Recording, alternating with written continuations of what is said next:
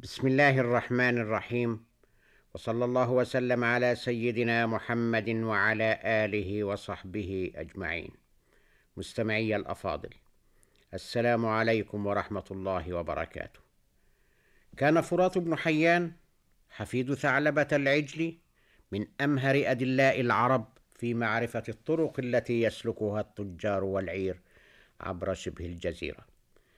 وإذ فجعت قريش يوم بدر في تجارتها وكانت حياتها في التجارة فقد راحت تفكر في طريق لعيرها إلى الشام غير الطريق الذي ألفته فقر رأيها على شعب العراق بعد أن جعلوا فرات بن حيان هذا دليلهم. وكان أخبر دليل بهذه المسالك يسلكها كما قالوا وهو مغبض العينين. وقد أدى ذلك بالمسلمين إلى خروج سرية كان اللواء فيها لزيد بن حارثة. فلقي الكفار على ماء القردة فأصاب العير وأعجزه الرجال سوى اثنين كان فرات بن حيان أحدهما. ولم ينفع الكفار دليلهم فسخر بذلك حسان بن ثابت إذ قال دعوا دعوا فلجات الشام قد حال دونها جلاد كأفواه المخاض الأوارك بأيدي رجال هاجروا نحو ربهم وأنصاره حقا وأيدي الملائك. فإن الق في تطوافنا والتماسنا فرات بن حيان يكن رهن هالك. وكان فرات بن حيان قد اشترك مع قريش يوم بدر ولكن أصابته جراح فر على إثرها على قدميه وهو يقول ما رأيتك اليوم امرا أنكد.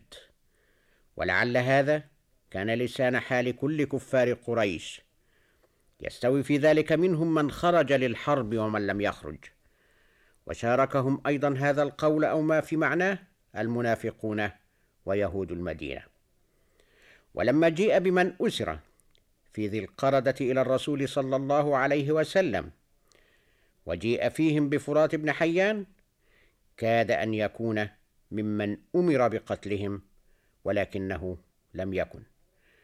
ففي رواية أوردها الواقدي أن نبي الرحمة عليه السلام عرض عليه الإسلام فأسلم فنجا من الهلاك. أما الرواية الأخرى وهي مرفوعة إلى الإمام علي كرم الله وجهه فتؤخر إسلامه إلى يوم الخندق. يوم كان عينا للمشركين على المسلمين الذين شاء الله أن يقع في أيديهم. وأمر الرسول يوم ذاك بقتل من أسروه. على أنه مر بفرات بن حيان في أسره هذا حليف له من الأنصار يعرفه فقال له يا ابن أخي إني مسلم. فمضى الأنصاري إلى الرسول العظيم وقال له يا رسول الله إن فرات بن حيان يقول إنه مسلم. فقبل عليه السلام هذا القول في لحظته. وحقن دمه ثم أمر بإطلاقه فأطلق. وقال المصطفى سيد البشر إن فيكم رجالا نكلهم إلى إيمانهم منهم فرات بن حيان. ونطق فرات بالشهادتين. وقال المؤرخون في ذلك إنه لم يزل. منذ هذه اللحظة التي جب فيها الشرك وأعلن الإيمان والتوحيد وهو يغزو مع رسول الله صلى الله عليه وسلم إلى أن رفع عليه السلام إلى الرفيق الأعلى وحين ذاك انتقل صاحبنا فرات إلى مكة فنزلها. والحق أنه قد حسن إسلامه وفقها في الدين وأدناه الرسول عليه السلام منه لما رأى من صدق إيمانه وهو الذي كان قبل إسلامه يرسل الهجو في النبي وأصحابه. كبرت كلمة تخرج من أفواههم إن يقولون إلا كذبا. قيل وكرم فرات بن حيان عند الرسول عليه السلام حتى إنه أقطعه ارضا باليمامة تغل أربعة آلاف.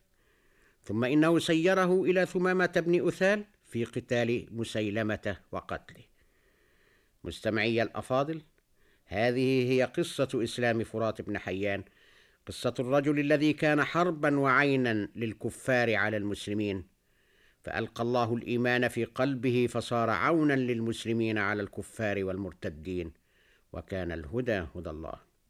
ومن يهدي الله فما له من مضل أليس الله بعزيز ذي انتقام. مستمعي الكرام شكرا لكم على إصغائكم. وإلى الغد مع قصة إسلام صحابي آخر. والسلام عليكم ورحمة الله وبركاته.